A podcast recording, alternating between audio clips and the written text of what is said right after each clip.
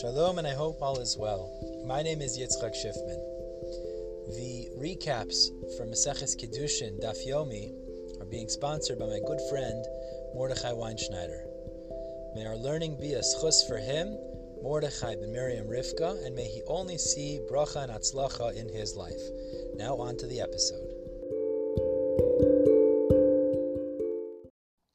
Today's daf Maseches Kiddushin is daf daf Mem Daled 44 we're beginning at the second to last line of Mem Gimel Beis, and we're going to have three sections in today's daf. So the first section we're going to deal with here is actually a continuum from yesterday. Yesterday we had a machlokes Rish Lakish and Rabbi Yochanan regarding if the machlokes by Gittin, Rabbi Yehuda and the Chachamim, applies to Kedushin as well, which is the position of Rish Lakish, or if it doesn't, according to Rabbi Yochanan, the Chachamim would hold that although they argue by Gittin, regarding Kiddushin, they would agree that only the father can accept the Nara's Kiddushin, but, but uh, the, the Nara herself could not. Now, yesterday we gave the first explanation of Rabbi Yochanan. Rabbi Chanina explained to us that the reason for the distinction in Rabbi Yochanan, according to the Chacham, would be if she's entering her father's domain, so then the father agrees for her to accept the get also directly because it benefits him for her to enter his domain.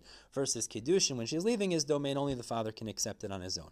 However, turning to Memdal Amud Aleph, the Gemara challenges this from a Brisa because the Brisa paskins that Maimer of a Nara can be done by herself, even though Maimer is leaving her father's domain. So you see that logic that Rabbi Yezer Rabbi put forth doesn't seem true. So therefore, Rabbi Yezer Rabbi reframes and gives a second understanding of the reasoning for Rabbi Yochanan creating this distinction in the Rabbana between Gerushin and Kiddushin. The distinction is, is the act a Balkarcha type of act like Gerushin, and as he explains, Maimer, according to Rebbe, also is Balkarcha. So therefore, both of those, since it's balkarcha, anyways, the father would be balkarcha against his will to accept them or to have it done anyway. Therefore, she could also accept it. So then even she even she could accept it as well. Versus if it's something that requires consent like kiddushin, so in such a scenario only the father can accept it. And this is logical as the Gemara says because the brisa itself distinguishes between maimer that she could accept it and kiddushin that only the father can accept it. Now Rish Lakish now is challenged by this brisa because lechayra the brisa seems to say kiddushin can only be accepted by the father of the nara. He explains the rice is like the position of Rabbi Yehuda, so therefore Kiddushin is only accepted by the father. I, Maimer, why could she accept that as well? He explains because since she's Zekuk Medes, there's a leniency given that she can also accept it as well, even though she's a Nara under the domain of her father. And with this, the Gemara just goes back and says we could even go with the first explanation, Rabbi Yochanan now, that the distinction is whether she's leaving or entering the father's domain. I, Maimer, why is it that she could accept? Because the Zekuk Medes, and therefore she could also accept that even though she's leaving her father's domain. Gemara says one more question on Rish Lakish that our Mishnah taught the Nar is married boyu which implies that only the father can accept and she can't. The Gemara answers.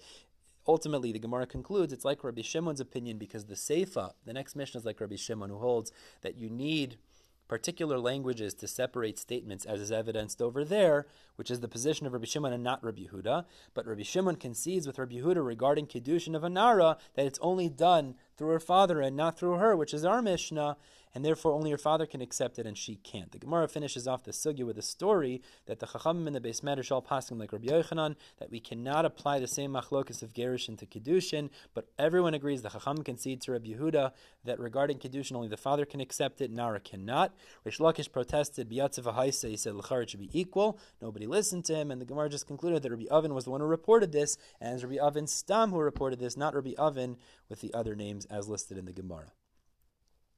Moving on to Memdalit Amud Beis now in the next section. We're going to discuss now if a Nara, who we said comes out according to the Chachamim, she could accept her own get, but could she appoint a Shliach to accept her get as well? Shaila Rav asked her if Nachman was, can she make a Shliach to accept her get? And the way the Gemara clarifies the Shaila is she certainly considered the Yad of her father, but the question is, is she considered really as strong as the Yad of her father, and therefore just as he could, she could also appoint a Shliach, or not? Rav Nachman Paskins, she cannot appoint a Shliach to accept her get, although she could accept it on her own, obviously. And he explains the Mishnah in Gittin that seems to say that she could make a shliach, that's where there's no father involved, then the Nara has the ability to appoint a shliach Kabbalah to accept her get. Nonetheless, obviously, a katana can't because in ma'ase katana klum in terms of making a shliach, you can't make a shliach for a katana. But in a chinami, as Rav Nachman explained, if there is a father involved, she can't appoint a shliach to accept it because he's not, she's not as strong as his yad lemaisa, although she could accept the get herself. Moving on to the final section of the day, towards the bottom, I'm Dalit I'm Beis now. Now we'll discuss regarding a ketana who accepts the kiddushin by herself without the consent of her father. So Shmuel and Rav, as the Gemara clarifies, both paskin that in such a scenario there is an effectivity in this action that she needs to receive a get because we're worried maybe the father was, will be agreeable to this, making it a Kiddushin Daraisa. But she also needs Miyun to show that it wasn't necessarily a Kiddushin Daraisa because maybe later he'll give kiddushin to her sister, and they'll say, obviously she received a get from him, so the one who she's getting was receiving Kiddushin, her sister, now isn't married to him at all because she's Achas Grushaso. So in order that they know that it may not have been a Kiddushin Dairaisa, the Chachamim, Rav and Shmuel Paskin, that she also needs to receive a Miyun from miyun to refuse that marriage, showing that it wasn't a kiddushin dairaisa. So later, if he would give kiddushin to her sister, they would not necessarily exclude her without a real get.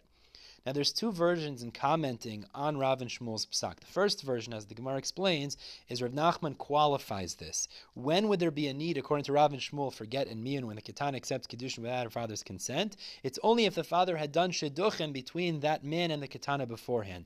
Otherwise, nothing would be needed. We, not have, we don't have to be worried. Shemin av. The second version is actually that Shmuel and Rav held that even when there's no shidduchim beforehand, there still would be a need for get and miyun. And on that, Ula actually argues and says only if there was shidduchim beforehand, would there be a need for get and miyun? Otherwise, there wouldn't be any need. Now, the Gemara brings an alternative, as Ula is just saying, a separate psak unrelated to Rav and Shmuel's psak, which is to say, regardless if there's if there was shidduchim uh, or not, beforehand, there would not be a need for a get or miyun. Now, there's a challenge on this statement of Shmuel, uh, uh of Ula, excuse me, which is the Mishnah in Yevamos that seems to imply that a girl could marry herself off even her father's alive. And the Gemara explains, but meaning but she would still need miyun. The Gemara explains we're talking about a scenario where she's yisoma b'chaya avia, and in such a scenario she's a katana, so she could marry herself off rabbinically. In a scenario where her father had married her off and she had undergone nisu and her father doesn't have rights, so her marriage will be binding on a rabbinic level to require miyun if she would marry herself off. And he also explains the brisa that seems to imply that a girl could be an almana but the father could still sell her off to a Kohen Gadol, even though there's an issue of Shifchas Achar Ishus. We're talking about accordance with Rabbi Yossi Rabbi Yehuda, who holds that when it comes to Yid, most Rishonos Lav Kedusha Nitnu, so the father didn't really marry her off originally, she married herself off, and therefore it's not an issue of Shifchas Achar Ishus, but Enachinami, a girl on her own cannot marry herself off as a katana in any way that would be effective, as Ula says and uh, no get or mian would be required if she did. We're stopping top of Mem Hey Amud Aleph. As Hashem will pick up tomorrow with Daf Mem Hey. In the meantime, everybody have a wonderful day.